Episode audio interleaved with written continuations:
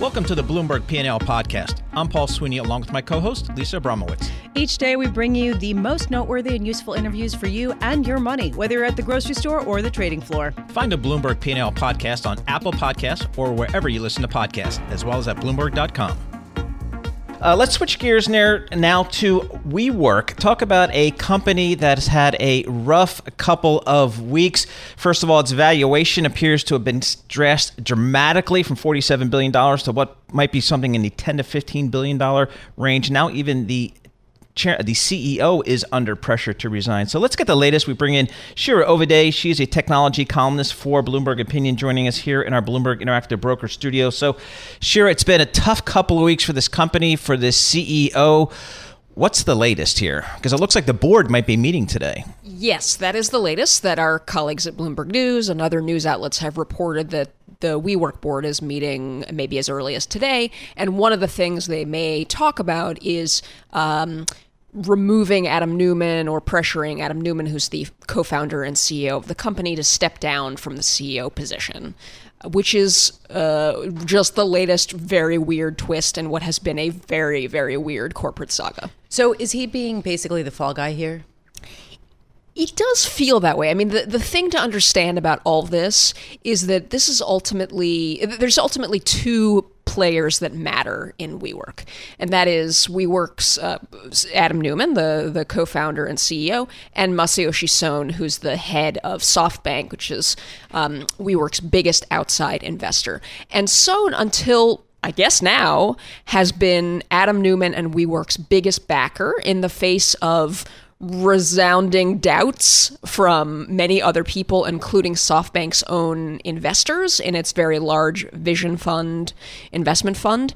And Masa has stood by Neumann again something must have changed in the in the calculus of um, Son and SoftBank. I do not know what it is, but it's clear that they are turning well, forty-five billion to ten billion dollars. That, that would do it. Yeah, that will do yeah, it. the valuation cut I think was is probably um, the thing that would change the minds of even. Um, sort of idiosyncratic billionaires like Masayoshi Son. So what's I mean in reality though they can't force him out of the CEO spot. Can they? Doesn't he still have some super voting stock? Yes. So I can't pretend to understand the corporate structure and what is or isn't possible, but yes, Adam Neumann controls the votes in this company and he can remove the entire board. Um, but there is also stipulation that you can see in WeWork's IPO documents that the board has the power to remove the CEO. Now, I don't know how those two things could be in conflict, and so I don't know how to resolve those um, if it gets to that. What do you think that Adam Neumann did wrong? So I don't want to put all the blame on Adam Neumann. Look, th- this is a company that has been run in rather wild fashion for years. And that was enabled by all of the investors in this company, including SoftBank. And so everything that WeWork is today, which is this cash burning, f- maybe financially unsustainable uh, company run by a self dealing CEO. That was all information that was known and enabled by every investor in this company the last few years. And that top of that list is SoftBank. So everybody deserves blame for the company getting to the position that it is today. So let's flip it on its head. Is there anything that Adam Neumann brings to uh, WeWork, and frankly, cult of personality among them, that would be problematic if the company was stripped of it. Yeah, look, I mean, I you have to give Adam Neumann credit. Again, it may seem baffling to those of us, those of us on the outside, but he has been a very effective pitchman for this company, both with investors um, and with other business partners and employees. So, you know, again, the, this company is what it is today because of Adam Neumann, both the good things and the bad things about WeWork. My question is, if you if you remove Neumann from if Neumann is removed or he steps down from the CEO position, do things really change? I mean, this is now a weakened company. It, its reputation. I don't think I've ever seen a company, certainly not on the doorstep of an IPO, where the sentiment about it is so relentlessly negative And in a way, removing the CEO or having the CEO step down is sort of an acknowledgement of how messed up it is. And so I don't know what happens with or without Adam Neumann in the CEO position. It's interesting. I like your your thought that you know really uh, his behavior the company's behavior the company's just the whole rise has been enabled by a whole host of investors led by softbank. So to me the only thing that's changed in the last two weeks is the valuation. That's, that's, the right. only thing that that's Yeah. changed. And what that does it shows that softbank mispriced. And the other investors anything above 10 or 12 billion dollars that's on them. That's not on adam neumann. So it, one can make an argument which i'm sure the adam neumann camp is going to make that he is perhaps being used as a scapegoat for what is a arguably a flawed business model and a flawed valuation which the public markets are now shining a light upon I think that's absolutely right. That look, this shows you some of the inherent flaws in the SoftBank business model, the SoftBank investment model, which is we pour we, we train our cash bazookas on these companies and we make their success inevitable just by virtue of having more capital than anybody else. The downside of that, as you pointed out, is that they have so much money that valuations inherently become inflated and the downside of that is what happens if nobody else but SoftBank agrees um, th- what this company is worth. And I think what's changed in, in the private to public thing in 2019 is Uber. It just kind of changed the whole dynamic, which is if you can't convince me, public shareholder to mutual fund in Boston, that you have a path to profitability that I can value, then I have a hard time, you know, giving you the valuation you're looking for. So there's it's almost a pre-Uber, post-Uber timeframe, and unfortunately for WeWork, they came post. I think that's uh, it's a good point. Obviously, we can't go back in time, but I do wonder if Uber hadn't gone out first and and kind of fallen a little bit on its face, would WeWork would the WeWork situation be a little bit different? I would point to remember Blue Apron from two years ago. Yep. That was a company again that once it went public, everybody was like, "This company doesn't make sense," and then it had it took a significant valuation haircut and has continued to decline precipitously. So that shows you that Uber wasn't the first time where public investors questioned um, a highly touted company that had a lot of question marks around its business model. Shira Ovide, thank you so much uh, for the insight. Shira Ovide, Bloomberg Opinion columnist, joining us here in our Interactive Brokers studios.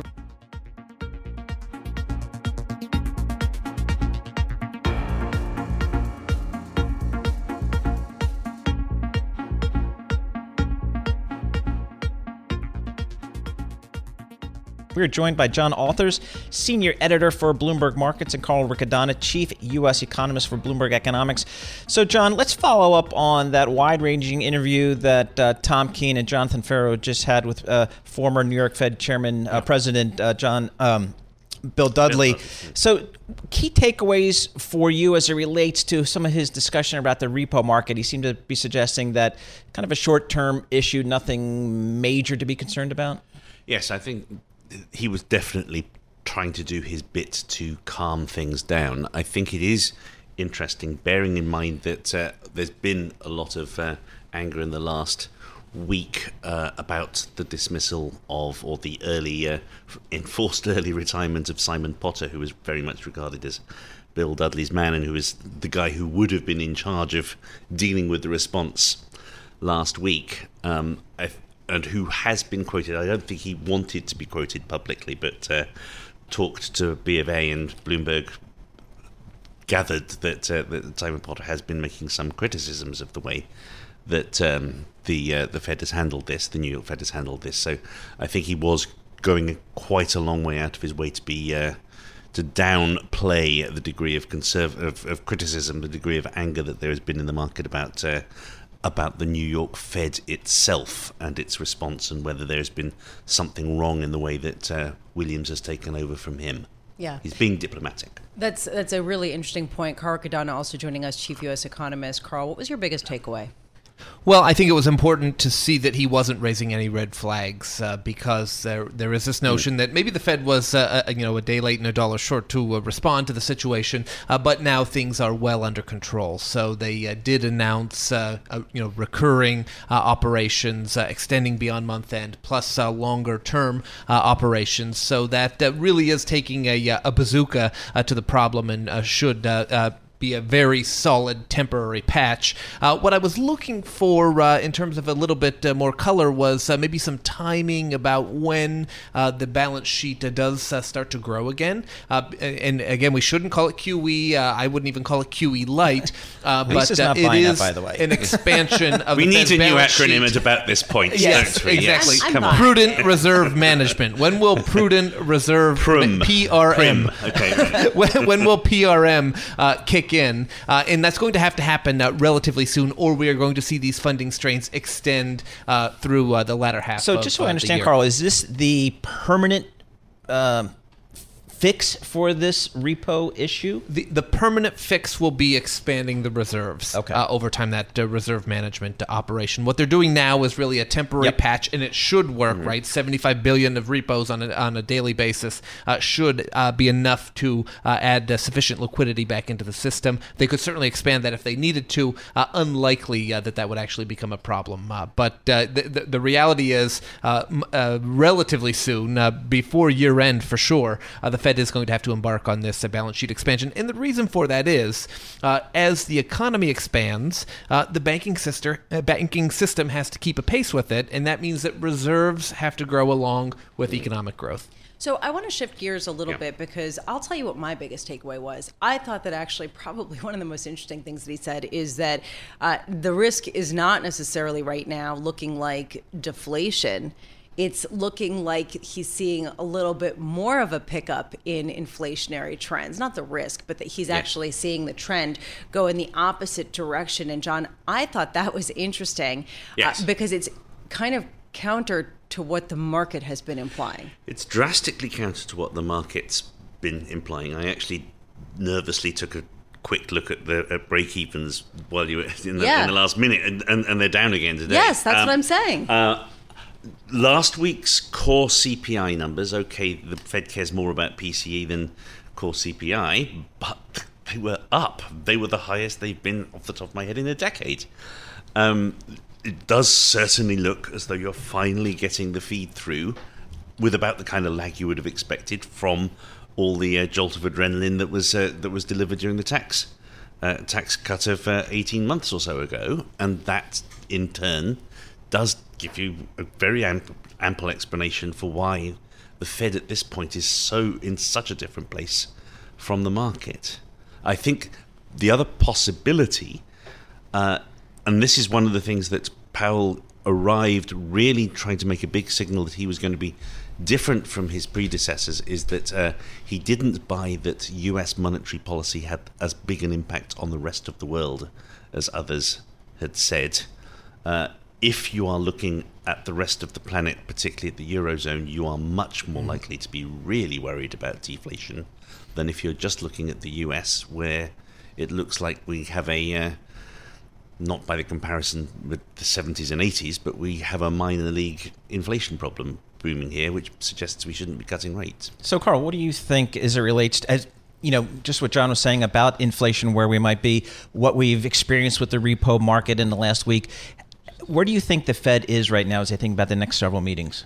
Sure. Well, I think the Fed is, uh, and again, uh, Bill Dudley suggested there's not as much division on the committee as maybe looking at the dot plot would uh, otherwise have you Right. uh, believe. Uh, the Fed is very much uh, looking at uh, taking insurance out to extend a record long e- economic expansion. Uh, and that means that they're watching the, the trade uh, negotiations very carefully. And if we do see a significant escalation of tariffs in mid October as scheduled, uh, and more follow through in December uh, as scheduled, then the Fed is going to have to act more forcefully. So, right now, uh, even the uh, most dovish doves on the committee are signaling uh, a willingness for just one additional hike. There were seven dots, uh, excuse me, cut. Uh, there were seven dots uh, calling for a, a cut uh, by year end. Uh, I think that uh, that's going to continue to drift downward uh, if we see those additional tariffs uh, come into play. And so, my team's view uh, is we'll see a rate cut in October, end of October, uh, and another follow through uh, in uh, mid December. And we could look look at what's happening in the market here, right? It was uh, risk off in August. Uh, September was a little bit of renewed optimism, and now as uh, October looms, it looks like we're going back into a risk off mode. Yields are down, and really the the compelling uh, issue for the Fed uh, towards year end is going to be trade headwinds stiffening, and also the Fed having to cut further to uninvert the yield curve. So I'm just curious, uh, going forward, first of all, whether Bill Dudley has any impact on the Federal Reserve at this point, given the fact he is no longer with it. I mean, how much do former Fed members and leaders have on the current Fed, John? It depends on which former leader it is. Evidently, I, th- I, think I think Stanley Fischer, mm-hmm. who, apart from anything else, wrote the t- literally wrote the textbook that most current Fed, Fed governors read when they did their original economics degrees. I read Dornbusch and Fischer when I did my economics degree. As he's come out um, beginning to suggest that negative rates and helicopter money are things that can at least be considered, that makes, which is not something I remember thinking was even remotely a possibility from my reading of Dornbusch, and Fischer all those years ago. That that's very influential. He's beginning to create give them permission to go to a space that they didn't really previously intellectually feel they could go. But that's Stan Fischer. Bill Dudley, I doubt, is as influential as Stan Fischer. That said, the New York Fed is unquestionably first among equals. The New York Fed governor is always on, uh, gets a vote in the FOMC. Uh, the New York Fed always votes with the governor Paul Volcker moved to the moved to the big the hot seat from being from running the New York Fed. Previous New York Fed governors do matter more. Um, final point, I, I, it's very unusual. It was very unusual to to see the Fed itself really feel the need to say no, this is wrong to Bill Dudley's original um, op-ed for Bloomberg Opinion, which we are delighted he wrote for us. We're very happy he chose us as a, and we were delighted to continue that that relationship that he built out, built it, that he uh, fostered debate through us. But it was quite interesting that you, they really did say no, we don't agree with our former New York chair. Just, just jumping uh, onto what uh, John said there, uh, I you know I think there was an important uh, two two important uh, observations. So one, as it relates to the ongoing uh, situation in the repo market, uh, I think that uh, Bill Dudley has tremendous sway because yes. the, the, Dudley Potter Fed, you know, was there during the crisis and really uh, understands how these things uh, operate. And uh, you know, he was way out in front talking about banks, you know, the the reserves being at a higher level post crisis than where we were pre crisis. So number one, he has tremendous authority on that front. Mm. And number two, he did throw negative rates under the bus in yes. his discussion. The hurdle is very, yes. very that, that will definitely get to that. Carl Riccadonna, chief U.S. economist, at a later conversation, unfortunately. Thank you so much for being with us. And of course, uh, our sincere thanks to John Authers, senior editor for Bloomberg Markets, both joining us in our interactive broker studios.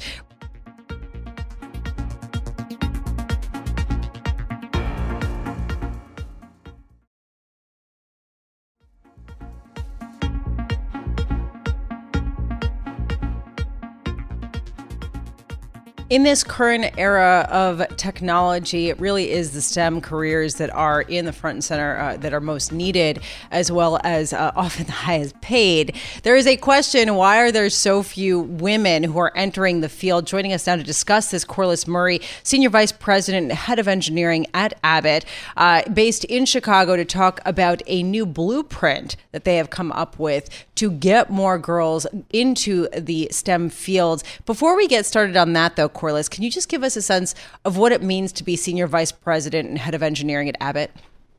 Uh, yes, Lisa, and thank you so much for the opportunity to, to speak to your audience today. Um, I'm responsible for um, the corporate quality engineering and uh, regulatory organizations, and our team supports all of Abbott's businesses worldwide. And we do that through a number of efforts, such as um, it could be everything from structural and architectural support to special technical areas, uh, including governance of quality policies and procedures and regulatory strategy. So, Corlis, give us a sense. You know, we we, we know the numbers in terms of uh, uh, women in STEM uh, underrepresented. Give us a sense of kind of what Abbott is thinking about in terms of its blueprint for, you know, getting uh, young women uh, involved in STEM? Well, I think one of the things that we have found very consistently, and it lines up with other research that has been conducted, and that is that many, if not most girls, don't enter these fields because of lack of exposure and lack of role models and encouragement. And so for us, being a science based company, it is essential for us to be able to bring uh, women to help with the diversity of ideas and innovation, as well as representing the markets, quite frankly, in which we, we operate. Um, and so it, it's, uh, it's a part of our foundation and a part of our talent focus. Uh, at all levels in the organization. And so, but you have to begin with building that pipeline and making certain that we're reaching these young women early in life um, so that they can get a feel for what it is that, that they can do as far as their careers may go. Okay, so this has been a big question, which is how do you exactly counter it? And the idea that you came up with a blueprint, uh, a detailed playbook for successful high school uh, uh girls going into an internship program. Can you give a sense of what the playbook is? So the playbook is actually um, built similar off our college intern program, and, and what we do is we uh, work with based on criteria to select students to come into the program. We work with high schools that uh, they have curriculums that are Project Lead the Way or the International Baccalaureate Program, and these are programs that um, would make sure that these young people are getting some of the higher advanced levels of science and math exposure. Um, we then take that, bring it into our organization, and work with assignment managers. Assignment managers are individuals that actually work in the professions um, day in and day out. So they could be cybersecurity experts, they could be um, you know, mechanical engineers, architects, civil engineers, electrical engineers, biomedical engineers. And then we actually um, develop assignments that are real projects that are done by these engineers and others uh, like them. And we create these assignments for the students and we expose them to it. And the blueprint goes into a lot of detail on everything around how to work and partner with a school, to how to work and identify assignments, to what we call an intern week, where they're exposed to other things such as how to conduct yourself in a professional environment, um, eh, you know, basic business ethics and things of that nature, uh, so that they're well rounded. So, Corlis, um, Abbott, that is a you know it's a global healthcare company. I'm sure lots of demand for engineering, math type folks at your company. How do you go about at Abbott trying to ensure that you attract the best and brightest, uh, and and you know get a fair representation in your workforce? Because I know uh, I'm sure a lot of these jobs that you have are very uh, important, and uh, but do you find you getting the right talent? We are getting the right talent, and we are a company that people want to be a part of. You know, when when you look at not only the technical work that we do, but you look at the environment that we have, uh, where we've been recognized for, you know, be it working mothers, working women, uh, be it, you know, scientists, you know, um, innovation. We've been recognized in a lot of different uh, venues. And so when you combine um, the total environment along with uh, an environment that encourages development of people, um, these young people, we find they're excited about the technologies that we create. They're excited about the people that they work with because uh, the mentors and the assignment managers that work with them love developing others and, and they want these young people to be successful and they're excited to share their professions with them and help them to have a better indication of what they potentially could do. So I think that Abbott creates a holistic environment where people want to be a part of our organization. So we get our fair share of talent, if you will, to come into this organization. Corlis Murray, thank you so much for joining us. Corliss is a senior vice president and head of engineering at Abbott, talking about uh, getting young women into STEM related fields.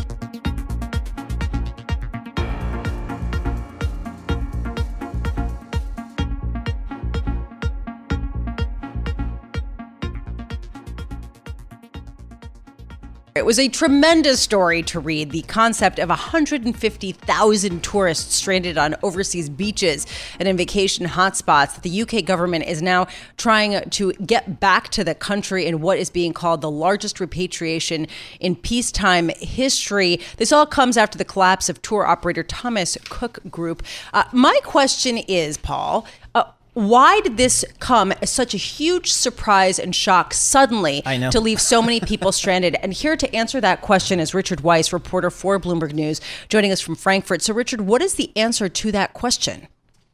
Well, the honest answer is it didn't come as a surprise uh, to those who follow the company closely. Of course, the timing was a surprise that this happened at 2 in the morning local time last night. But I just want to add a little bit of context, context as you say, this is the biggest repatriation since uh, the Second World War.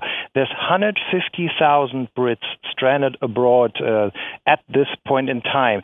So the British government is tasked with bringing about 20,000 people home every day. So if you take a 747 jumbo jet, which seats about just under 500, that's 40 jumbo jets every day for about about a week to be organized by a government which doesn't have a fleet of such size for such a task. So that gives you a feel for uh, what the Brits uh, are undertaking as we speak. So it's uh, yeah, again, I have to admit, I really don't understand how this happened and how I just can't take my ticket that I guess is no longer valid and maybe get another airline to honor it and fly back home. But is that not an option for these people? Uh, the good thing is that uh, in Europe, for a lot of these things, there's consumer protection. In the UK, it's called ATOL. It essentially means in a case like this, the government will step in and organize a transport and you even have to pay for it. And if you're lucky, you can even stay for the remainder of your holiday at your hotel. Of course, at the moment this happens, like last night, this causes shock and awe with affected people. But in the end, most of the Brits on vacation at the moment will probably be able to spend their days on the beaches there, and they will get home taken, possibly even by the same aircraft that they flew into the destination with, just with the difference that the government charges it from whoever owns it lessors, most likely um, to fly them home, and that money comes from a fund that all tour operators have to pay into. So, Richard, I, I, hate being pedantic here, but I want to go back to the 2 a.m. filing here uh, or, or, announcement.